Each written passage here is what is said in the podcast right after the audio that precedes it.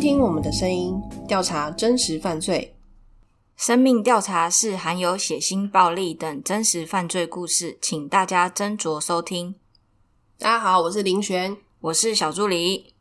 今天林璇跟小助理会带来邪教系列的案件。那小助理先开始喽。好，来，今天要来讲一个也跟上一生主题有点相关的收集癖跟邪教的故事。好，苏拉吉是印尼爪哇人，他的父亲是村里当地还不错的巫师，而苏拉吉小时候就是一个非常爱玩啊、闹事的人，也经常和别人打架。长大之后更是一发不可收拾，甚至还会偷偷偷东西啊，因窃盗罪被判了十年有期徒刑，坐了十年的牢。坐了十年的牢，他也没有觉醒。过了两年。苏拉吉又进了监狱，这次是偷了别人家的牛。第二次的监狱生涯让苏拉吉有了改变，他反省了自己的的人生，决心要洗心革面，重新做人。觉得小时候看父亲当巫师，好像生活的好像还不错，又备受村民的尊敬跟崇拜啊。于是他第二次出狱，大概是三十岁左右的时候，决定重新抄起父亲的旧业，做一名巫师。于是他就来到苏门答腊岛，进入密林里面自学巫术。几年之后，苏拉吉回到了家乡，靠着自学的巫术，为村里的人祈福、预测、消除病痛，实现他们的愿望，并开始赚钱。嗯。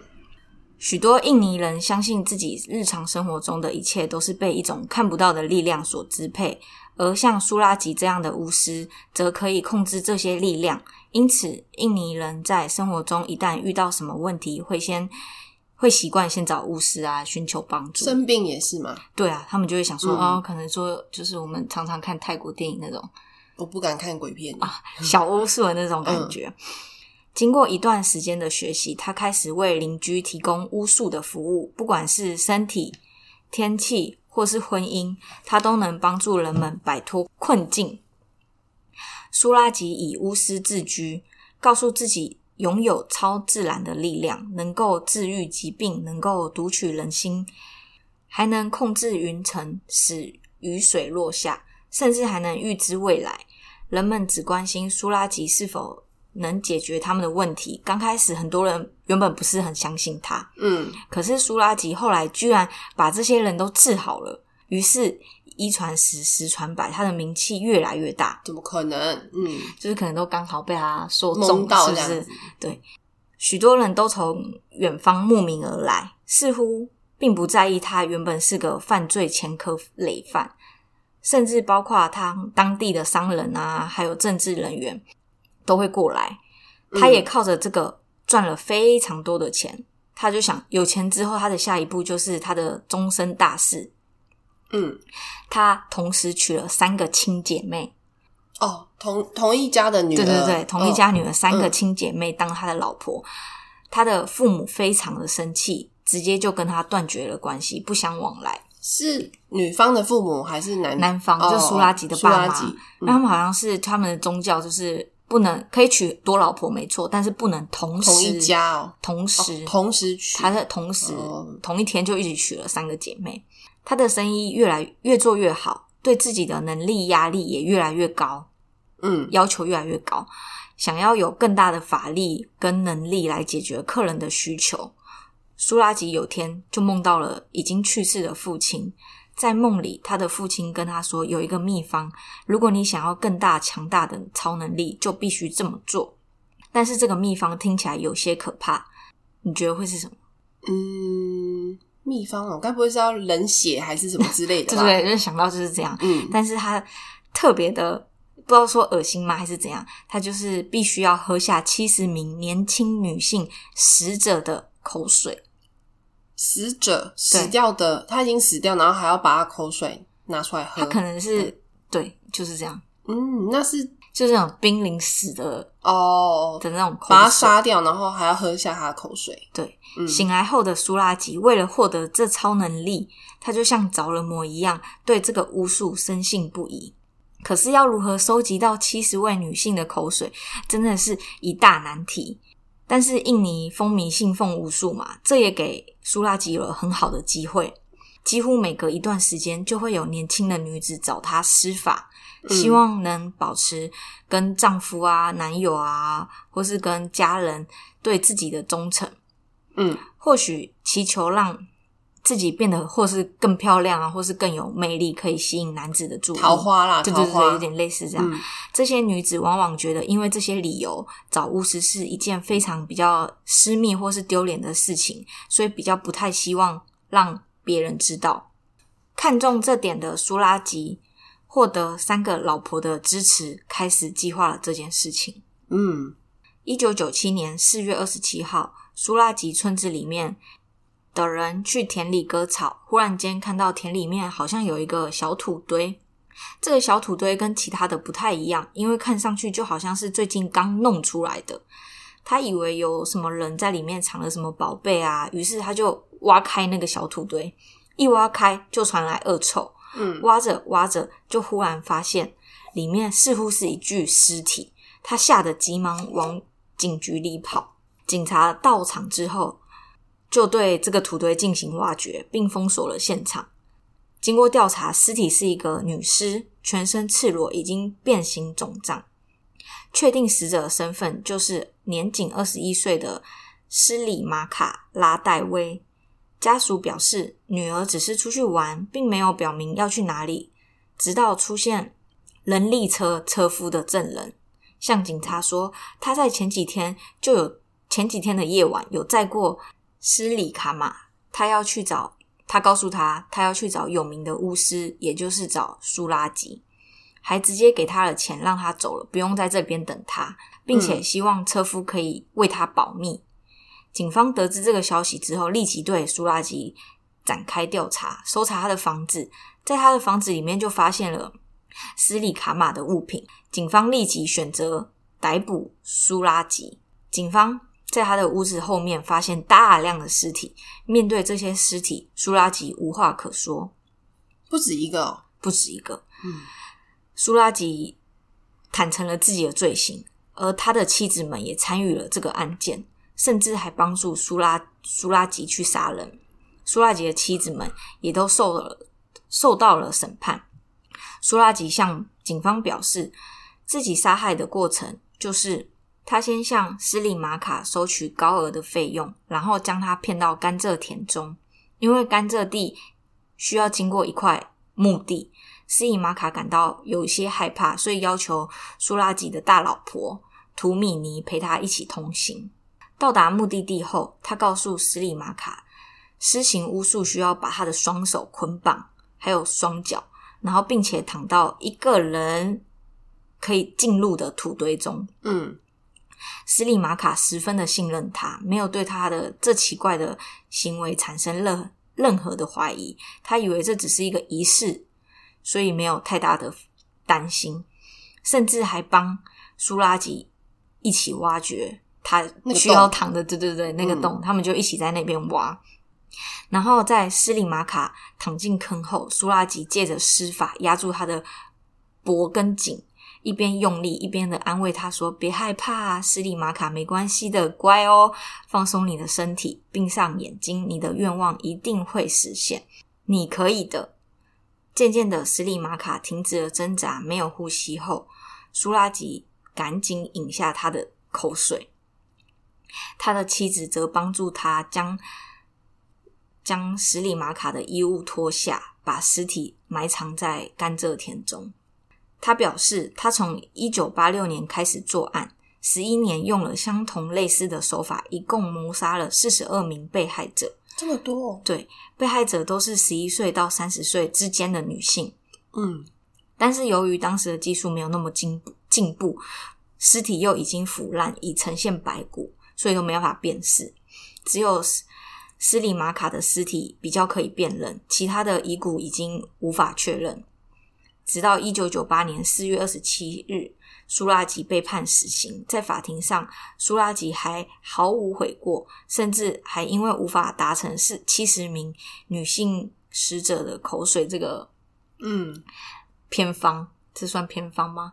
对巫术，对对巫术邪教巫术，对这个目标而感到可惜，而他的大老婆图米尼也因协助杀人而被判了最终身监禁。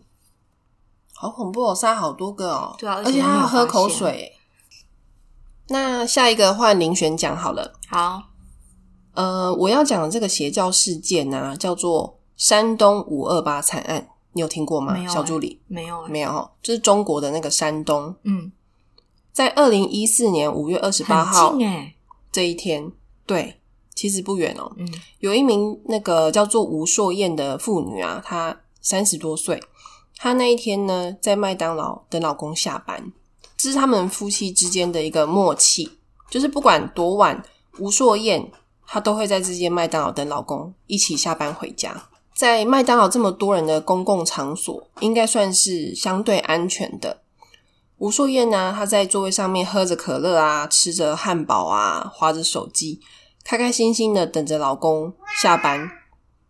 猫在叫，不好意思哦。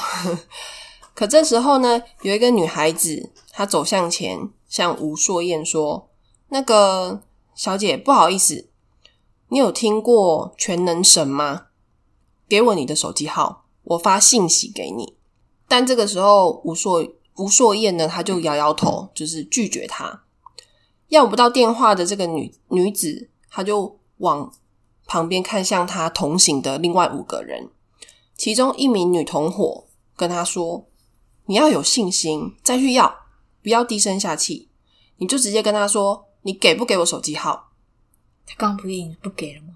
就是再要一次，嗯。然后要就是很理直气壮，嗯。不是不是诚恳，是更凶，嗯。更理直气壮，这样子就给不给？这种感觉。嗯。那吴淑燕听到，当然是直接就回回说，就是有点比较中国的讲法，就是麻呢，一边玩去，就是你干嘛？就是你去旁边玩，因为那女生可能看起来蛮年轻的，想说看一下后面年纪比较大的那个光头男子，他想说吴硕燕呐、想说，哎、这可能是那个女孩子的爸爸，想说你也管一下你的小孩吧。他就是嗯嗯瞥了一个眼神，看向那个光头男子。这个时候，吴硕燕就赶快传简讯给她老公，跟她老公说：“哎、你赶快下班，尽快来接我。”这样子。结果呢，呃，另外一名年纪稍长的女子啊，她就突然跟吴硕燕说：“你才一边玩去。”然后她就二话不说，拿起麦当劳旁边的椅子，就往吴硕燕身上砸。之后他们就扭打在一起嘛。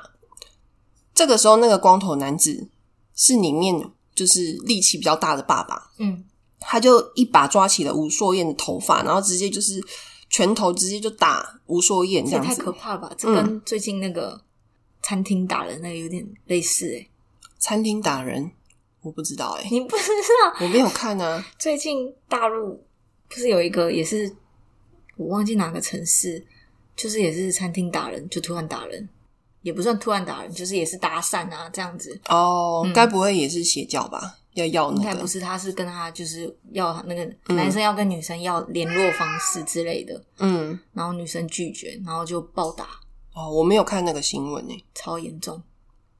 可是这个比应该是比那个严重，对。他就是用拳头打也还不够，嗯，这个时候他就是拿旁边那个光头男子就拿旁边那个钢制的拖把，他用那个钢制的拖把还狂打吴硕燕，并对着现场的人喊着，因为旁边总是会有关路人对对路人嘛，嗯然后民众可能都在那边，他就喊说谁管谁死啊，这样子就是你们如果管，那死的就是你们喽，那个意思。这时候，这个光头男子呢，又从就是把吴淑燕从那个桌椅之间就把他拖出来，然后一直一直揍他，然后用脚，然后猛力的踩踏吴硕燕的头部。被害人吴硕燕因为颅脑损伤太严重了，所以当场就死亡了。这一群呢，他们是声称自己是全能神。等一下哦，你好吵哦。那我接着讲哦。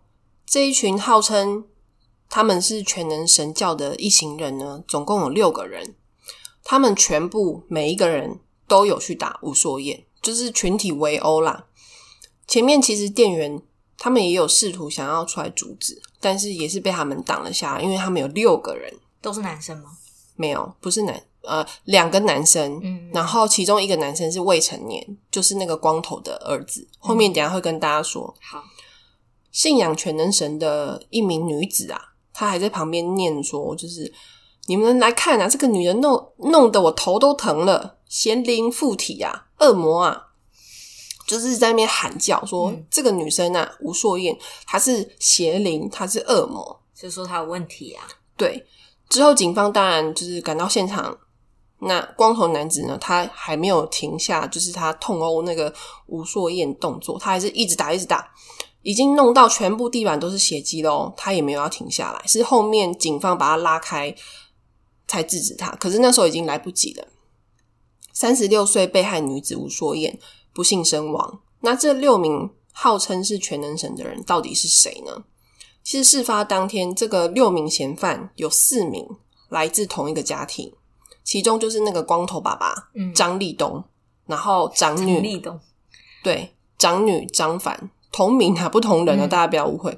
还有就是次女张航，还有未成年的小儿子张舵，就是四个人都是同一个家庭。嗯那另外两名随行的女子呢，一名是张立东的情妇张巧莲，然后还有一个是吕迎春。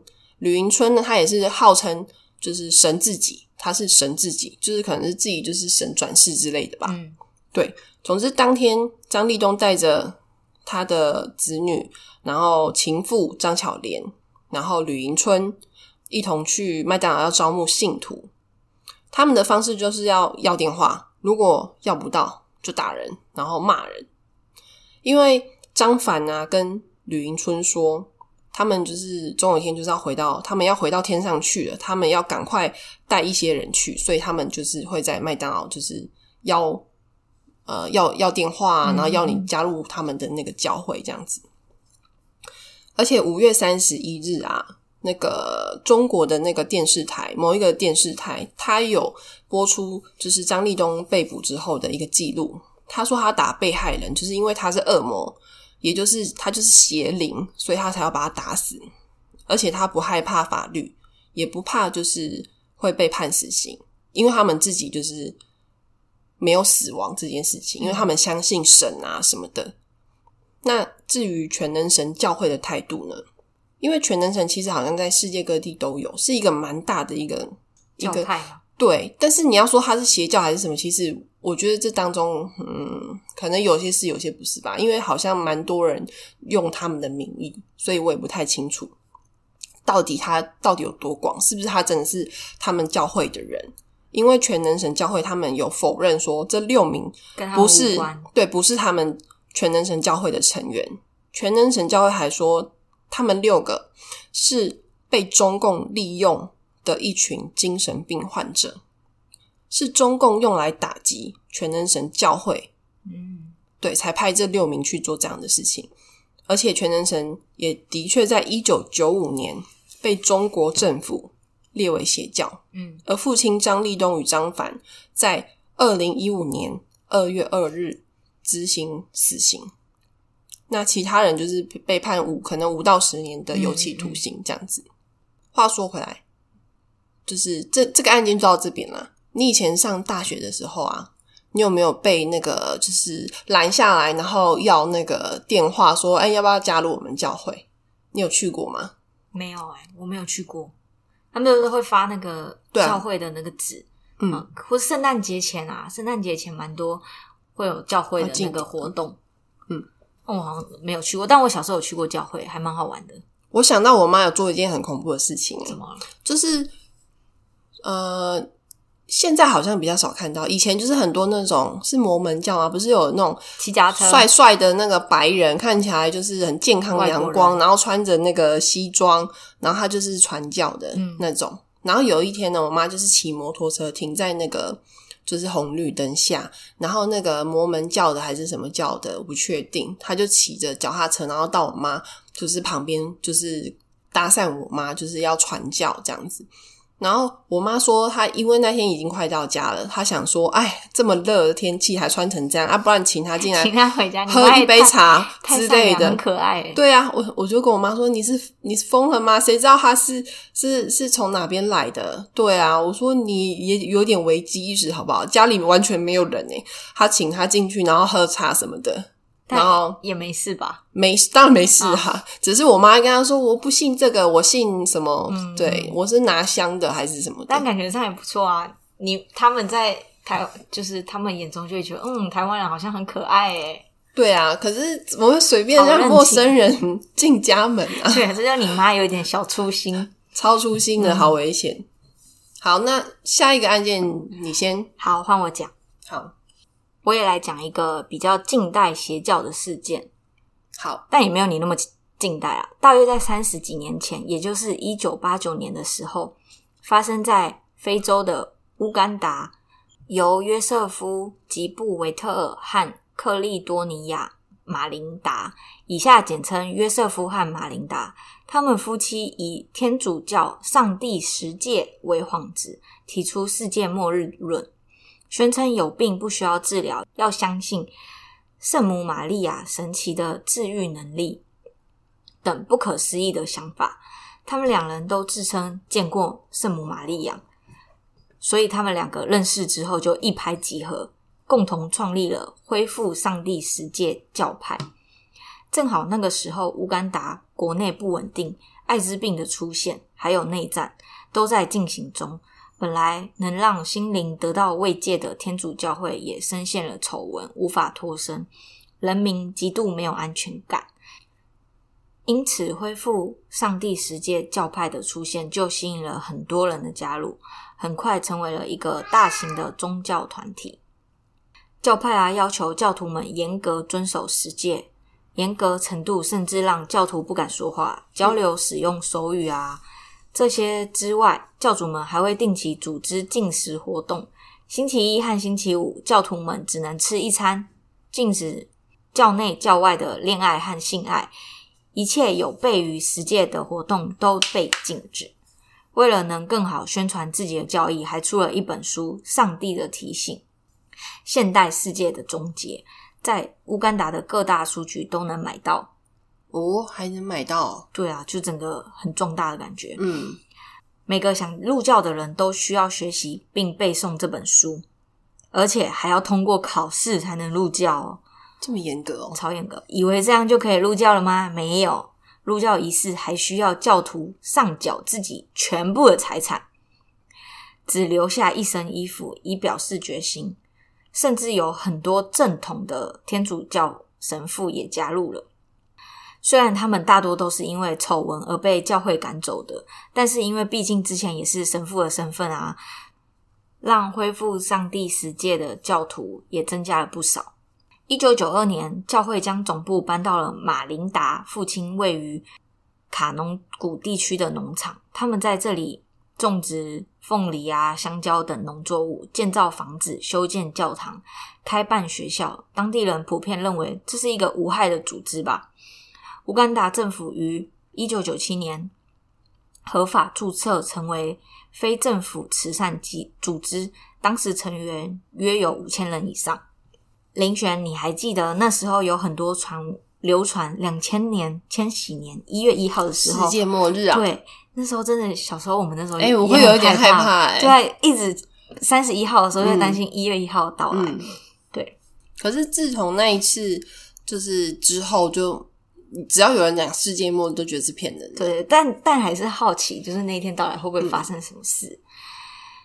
而他们的教派也不例外，教主约瑟夫、马琳达等人对信徒们宣称世世界会在两千年，也就是一月一号新年结束时会毁灭，要求教徒们变卖家产交给组织，制造诺亚方舟。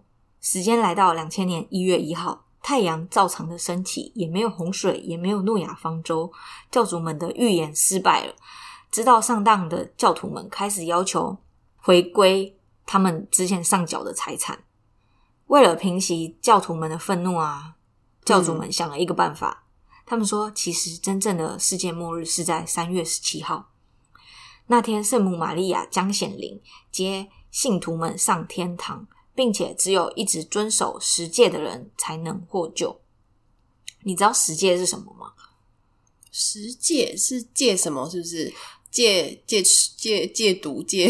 不知道哎、对啊，我也是，我也是后来另外特别查了一下，嗯他说一个天主好像不同的教有不不同的十戒，嗯，那他们是戒他们是信奉以天主教的十戒为主嘛？我看了一下，第一点是我是上主，你是天主，除我之外，你不可有别的神。哦。第二点，你不可忘乎上主你上天的名。第三点，遵守主日，奉为圣日。第四点，尊敬你的父母。第五点，不可杀人。第六点，不可奸淫啊。第七点，不可偷窃。不可。第八点，不可作假见证，害你的近人。第九点，不可贪恋你近人的妻子啊，或是丈夫。第十点，不可贪婪你近人的财物，近人是什么？就是你身边的人哦哦，你接身接近的人的财物，哦就大概以这十点为十戒，哎，有的听起来是蛮蛮蛮正常的、对啊，蛮正常，蛮正常的。但是因为他们可能就是以这十戒为之外，他们有很多就是像刚刚说很严格啊，严格到产不能啊，对，然后不能到讲话，常常用手语这样子。就是在三月十七号那天，圣母玛利亚将显灵接大家上天堂嘛，只有一直遵守十诫的人才能获救。而三月十七日世界末日的前几天，信徒们按教主们的要求，变卖了所有家产，并上交所得，而且还向就是其他的村民啊告别。嗯到了当天，教徒们很开心的聚集在教堂里祷告，因为今天就是世界末日了，而他们可以得救，心中就有股跟别人不一样的优越感。嗯，几分钟之后，村子里一声巨响，轰！教堂爆炸了，窗户和门也都炸炸飞，烧个乌黑，直到火被扑灭，也没有一个人从教堂出来。啊，是哦，对大量的尸体被烧成黑炭，无法辨认。从尸体大小来看，死者大多是孩子和女人，保守估计约有五百人，或是这么多，或是以上死于这次的火灾。约瑟夫和马琳达等教主们的失也失踪，不知道是在火灾里面还是怎样，因为也无法无法吊死，嗯也看认不出来嘛。警方几天后又在当地其他区域挖出了数百名被杀害的信徒尸体，嗯被害被害者身上有伤，也有被下毒的痕迹，感觉是生前曾经遭受过拷问啊，或是毒打，被活埋的种种折磨。有的是在一个月前就被杀，甚至半年前就有被杀的倾向。累积被谋杀的信徒超过七百名以上，其中包括大约两百名的小孩。太多了吧？超多。警方表示，农场的主人承认这是他按照教主们的吩咐在教堂外点火的，哦，就是农场点火农夫点火的。警方认定这场火灾很有可能是一场策划已久的大屠杀，而凶手们就是这些教派的教主们，并且相信约瑟夫和马琳达等教主应该还活着，一直都在寻找他们的下落。嗯国际刑警也发布了全球通缉令，希望有一天能将这些恶魔们得到应有的制裁。我觉得很可能还活着哎，要不然他为什么要把信徒的钱都拿走叫他们交出来他们就是说卷款而逃啊的感觉。如果你都要死，拿那么多钱干嘛？真的耶，对啊。所，以真的应该是真的是。就是为了策划，就是一次就是污那么多钱，然后直接逃到不知道哪一个国家。嗯，然后就有人传闻说，这些教主们有两种说法，一种说法是他们五名教主和这些人葬身火海嘛，另一个说法是称当时六十四岁的约约瑟夫和四十八岁的马琳达早在此前已带着巨额财产前往他他国，就跟你说的一样，对啊是走了。嗯，大概就是这样。我觉得这个事件真的很可怕，很多人呢、跟你之前讲的那个琼斯镇琼斯镇我没有在 podcast 讲过，好吧，对，但是之前对啊，别的类嗯类似。嗯，那最后一个换林璇讲喽。好，那么我来讲，时间大概是来到一九八六年，一个三岁的小女孩，她叫赛琳娜。这天呢，赛琳娜她穿着粉红色洋装出席她这这个这一辈子她绝对不可能忘掉的结婚典礼。什么都不懂的赛琳娜，突然间，她的小小的手指被套上了结婚戒指，而这个套上结婚戒指的男人呢，名叫做大卫伯格。这个男子，你猜他当年是几岁了？小助理，六十岁，六十七岁。好会猜哦。嗯，真的很会猜。一九六八年，大卫伯格他在美国成立了上帝之子这个邪教。那他的核心思想呢，是在宣扬性是展示上帝怜爱世人的方式。他鼓吹自由性爱，除了会派女教徒啊，向新的教徒献身，他还鼓励哦成员能够对儿童进行性侵犯，还有乱伦，认为对，当然不合理啊。他认为孩童借此才能够就是呃领略上帝的爱。他自己称自己是先知国王，宣称只有追随他的人，在末日来的时候呢，才能够得到救赎。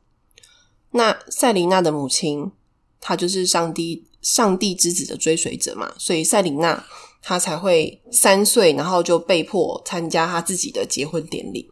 但是塞琳娜她的家境其实据说是蛮富裕的，然后在马尼马尼拉有一座那个私人的一栋那种美轮美奂的豪宅。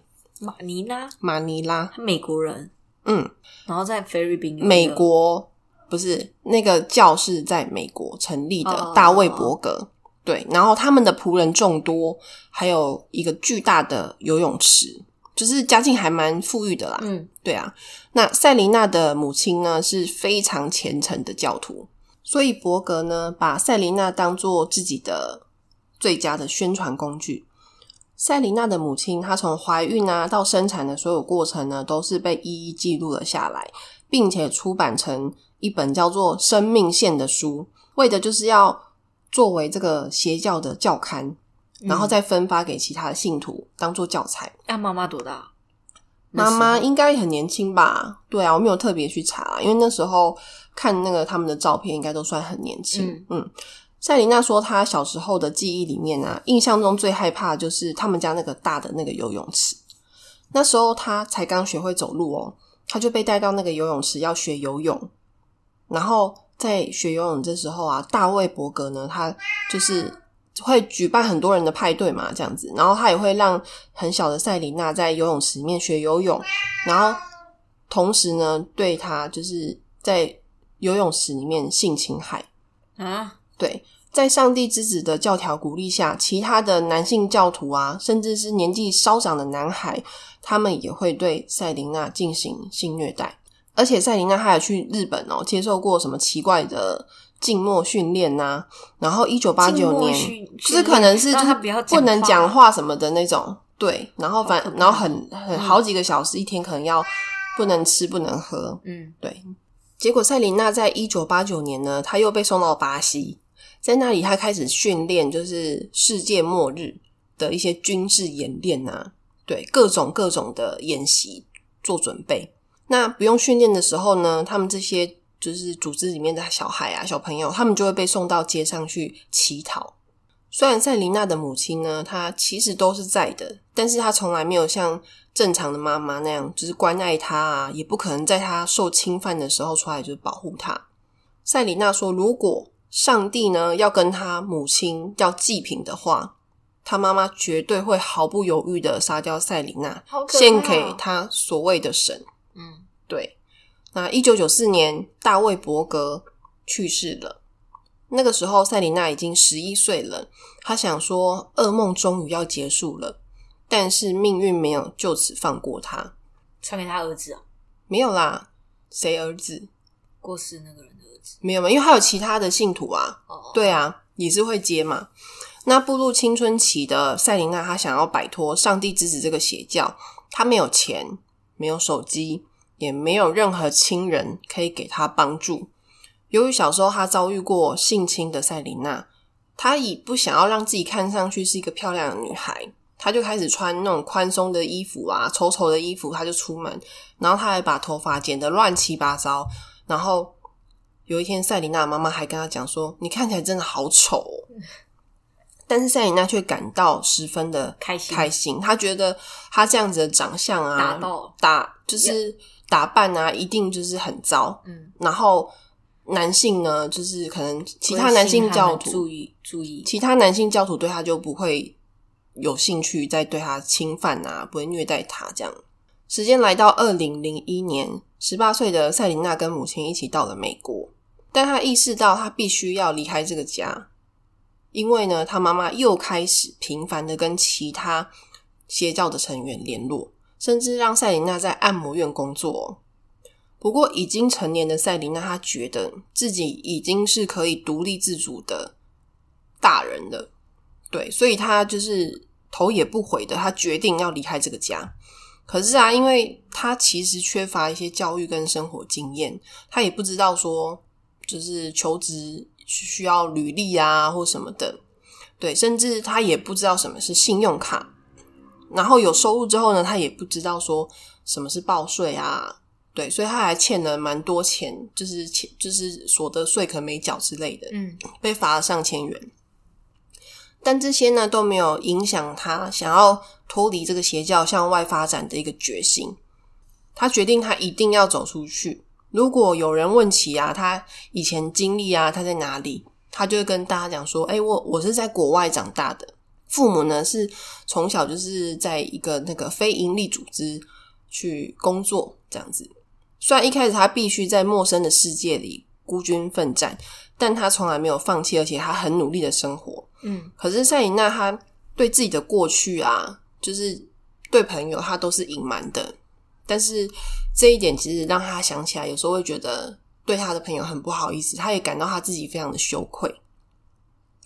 在后面的生活里呢，只有一个跟赛琳娜关系很好的朋友知道她所有的秘密跟她的经历，嗯，尽管她已经开始新的生活了，但是她常常呢还是会被儿时的那些噩梦啊折磨着。她感到自己被困住了，身边一切的事情都是虚假的，没有成就感，也没有生命力。所以赛琳娜才发现自己必须要坦白，他只有面对过去，他的痛苦才能够真正的解脱。之后，他选择参加各种的互助会啊，还有很多的心理治疗。虽然呢，他觉得他走出来的那天不知道是什么时候，但是他始终相信自己总有一天一定可以。三十五年前，那个六十多岁的男子大卫伯格，他在婚礼当天呢，把那个结婚的戒指呢套在赛琳娜小小的手指。嗯我觉得对她来说就是一种枷锁啦。那赛琳娜依然那个戒指，她到现在她还保留着，她没有要丢掉它，因为赛琳娜说，拥有跟我们类似的故事非常的难，但更难的是如何逃离这段故事。赛琳娜选择分享自己的故事，不仅仅是为了面对过去的痛苦，她想要跟所有的人说，远离邪教，它远比你想象中的更加可怕。讲完了。以上就是小助理跟林璇的四起邪教案件，希望大家会喜欢喽。那后面要不要来闲聊一下？小助理，你有没有就是呃信什么宗教，然后有没有什么被骗的经验啊？完全没有无教派，完全没有任何宗教，那我分享一个算命的经验，完全很怕这种东西。你的人生真的是非常的无趣，我真的是很平的人呢。真的，你就是没烦恼，不用算命，没关。系，我听你的。好，我有，对，就是我我不知道算不算是被骗呢、但是因为这个，嗯，这个故事哈是这样，就是那时候我是为了什么不顺利啊，我我有点忘记了，工作我忘记了。然后那时候我就跟我一个好姐妹，然后分就是跟她讲，我我就是可能遭遇到什么样的困难。然后那时候我那个姐妹她就说，嗯，还是说我带你去我干爸那边，他干爸家里是什么开公庙的什么之类的，可以帮你就是看一下顺不顺啊，嗯什么看是你是什么问题。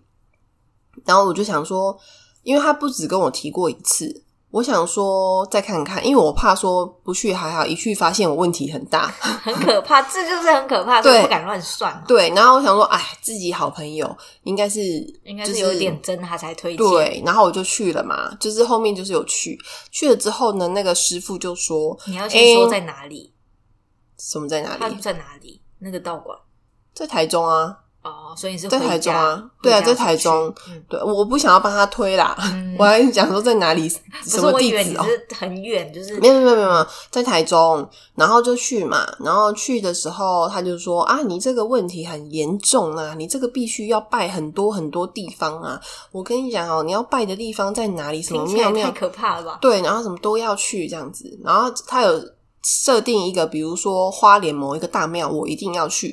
那我想说，好啦，这个简单嘛，那顺便去花莲玩的时候，经过拜一下就好了嘛。嗯，我想说，那这个应该也不太算骗人吧，因为台湾就是拿香拜拜人这么多，庙庙宇也是很多啊。嗯对，我们就我我不是很就是一定要信什么教派的人，但是就觉得就是好啦，因为既然朋友都说可以陪我去花莲，然后陪我去那个庙走走，然后拜一下，我觉得那也不错啊。那好，我们就决定说某一天我们就是要自己开车到花莲啊，一边玩，然后一边就是去解决那个他说我就是有什么什么问题，我也忘记是什么问题，说反正我很严重啦，前世今生还是什么什么的。这么严重？对，嗯然后那一天呢，我们就跟那个师傅讲说，那我们已经决定好要去拜了，然后比如说定在比如说某年某月某一天这样，他就说。哦，你们以为你们的法力能够自己去拜完就就化解这一切了吗 真？假的？对，你说好，口气就是这样吗？对，他说：“你以为无价干丹吗？”讲子台语，对对对，然后因为那是他干爸嘛，嗯所以就是他在讲，然后我在旁边听这样子，然后就他就他干爸就说要陪我们一起去花莲。嗯，好，那我想说好吧，嗯，那我朋友也说要陪你们一起玩吧？没有玩，就纯粹是拜拜。他说不只要拜一间庙，要跑很多很多很多大大小小的庙宇，我们都必须去。嗯结果那一天我们就在那个他干爸家集合，集合的时候我们就是开他干爸，就是因为机身旁边不是都会有一个就是助理吗？助理，对对对对，他助理就开着他的车，然后载我们四个，然后一起到就是花莲这所样子。以两个人再加你四个朋友，没有啊，加你四个人，总共四个人。我们两个加师傅他们两个，总共四个哦总共四个人对，总共四个人。然后想说是跟他干爸嘛，就是非常安全。然后我们还有住宿过夜，因为花莲你不可能当天来回吧而且？你们还从台中去，，对，我们从台中去，你绕一半个台湾，真的。然后反正就是他开车嘛，然后中途最扯的来了，我们就是拜拜拜拜拜，都很正常的拜拜。然后拜到就是突然间，就是那个开车的助理就说他的车有点问题，然后我们就去那个就是附近的修配厂嗯这样子，然后修修修可能花了几千块哦这样。然后我想说那是他的车，他坏掉干我什么事，对不对？嗯，对我顶多就是这一趟，比如说油钱，我可能帮忙出，我觉得没有问题。但是车子是你自己的问题，所以但是当下他也没有说什么。然后我就想说，OK，那那就这样子，就是我们就继续行程嘛。就我们把行程全部走完，回到台中之后呢，然后那个师傅就开始要钱了。他就跟我那个朋友讲说啊，你看今天那个那个我助理他的那个车子坏掉的钱也是有几千块，然后你们要意思意思包个红包啊什么的。然后你知道我跟他们去花费，比如说住宿钱我我付，吃饭钱我付，哦是哦，全部都是我付哦，嗯。因为我们在吃饭的时候吃，他们都吃超快，师傅跟助理吃超快哦，吃完他们就立刻走去外面了，嗯，意思就是你们要付钱，哦，那这个钱谁付？我付啊。反正就是这样，前前后后我那趟旅程我也可能花了不少钱，因为我想说是他干爸嘛，还要再包什么红包，我真的是不懂这个礼数，我真的不知道，因为也不是我求你陪我去，是你自己硬要跟。嗯然后后面到了那个就是台中之后，我朋友就跟我说要汇还给包个红包给他干爸，他说要包个六千块。那我想说，我那趟旅程，你吃喝我全包，住宿我也全包，然后我还要再包至少六千块红包给你，我就是有困难我才去请你们帮忙的。那个时候就年纪年年纪也没有很小哎、还是有点小，几年前的事情，就觉得说已经身上没什么钱，你知道吗？然后还要花这一趟钱，我就觉得心已经很痛了，然后还要给他包红包六千块。然后我朋友就说他觉得很对我很不好意思，嗯。他也不知道为什么后面会变成这样，不然那个六千块他他处理。对我说不要不要不要，我说我我我会给你，你给他吧。嗯。我不可能让他出啊，嗯。对啊，然后因为他自己也要也也要包红包给他干爸，因为他自己也有请他干爸帮他处理事情，对。然后他说他是第一次被他干爸要钱，他应该自己也吓到，他吓到，对啊，然后我就傻眼啊，就是怎么怎么怎么怎么是这样？也还是其实是这样啊？有没有人可以留言一下？我也不知道哎、就对啊，要嗯，还是大家可以去 IG 跟我们分享一下，有没有遇到类似的经验呢、啊？付了油钱、吃住，然对后跟车子修坏掉的钱，而且在路途当中，那个师傅就是抽抽烟、吃槟榔还是什么，我有点忘记。然后那些垃圾他全部都往车外丢，哎，我看到都傻眼诶。是吗对啊，就是想说，这这这这是邪教吗？算邪教吗？是吧？这这是个人素质问题。对啊，所以林选那一趟花莲拜神之旅，可是花了不少钱呢。感觉是不是已经可以出国了？可以哦，油钱呐、修车费啊、而且很远诶、真的绕了饭钱呐、住宿费啊，然后还有红包至少要六千呐。对啊，那学到一个小小经验，所以从此以后再也不去什么什么算命啊，是是或者是什么来来来，我帮你改运啊。哦，我可是不敢再去哎、了。那经过那一次，有没有觉得过得还不错？嗯有比较顺哎，这样好像有一点没有啦，真的有、哦，我觉得没差，不是因为那个师，哎呦报应，那个师傅跟我讲说，我的就是有缘人在南部，那不准。对，然后说，呃，我我如果要找的话呢，就是如果要找另外一半，一定要找那个南部的，不能找北部的。对，那有说为什么不能吗？我没问呢、对，就是就是，如果我找北部的，我会被骗，哎、不准。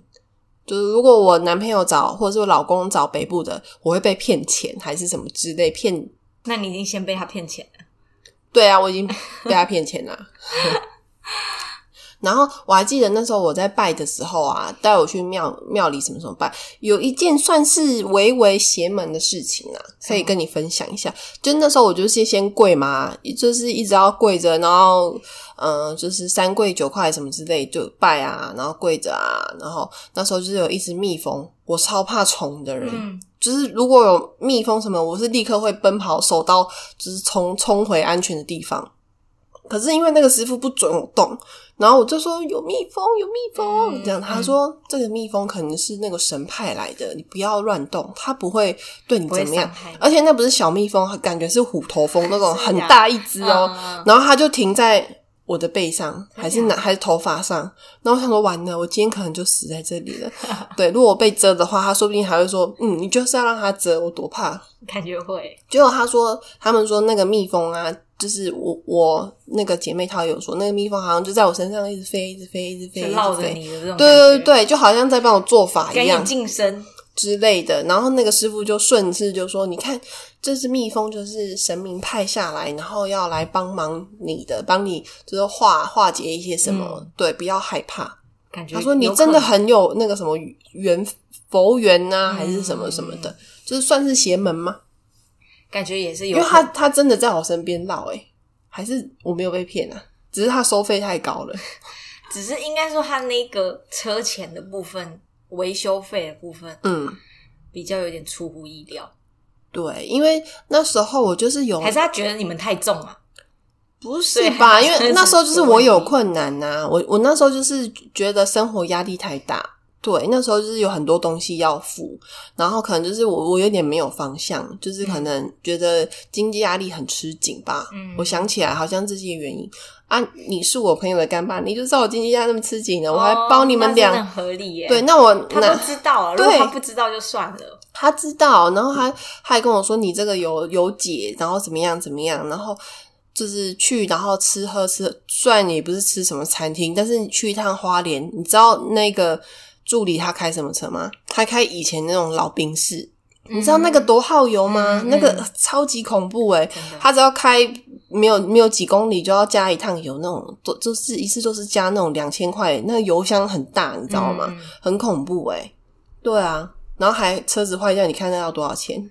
没关系，没关系。蜜蜂有来给你晋升，你太蜜蜂远了蜜蜂有来给你晋升，OK 啦的。说不定就是这样我才这么顺。嗯，应该是这样。没有没有只没有，能这么想大家还是就是相信自己啦，我觉得。嗯，不要随随便就是找什么师傅，然后什么的，我觉得很容易被骗钱。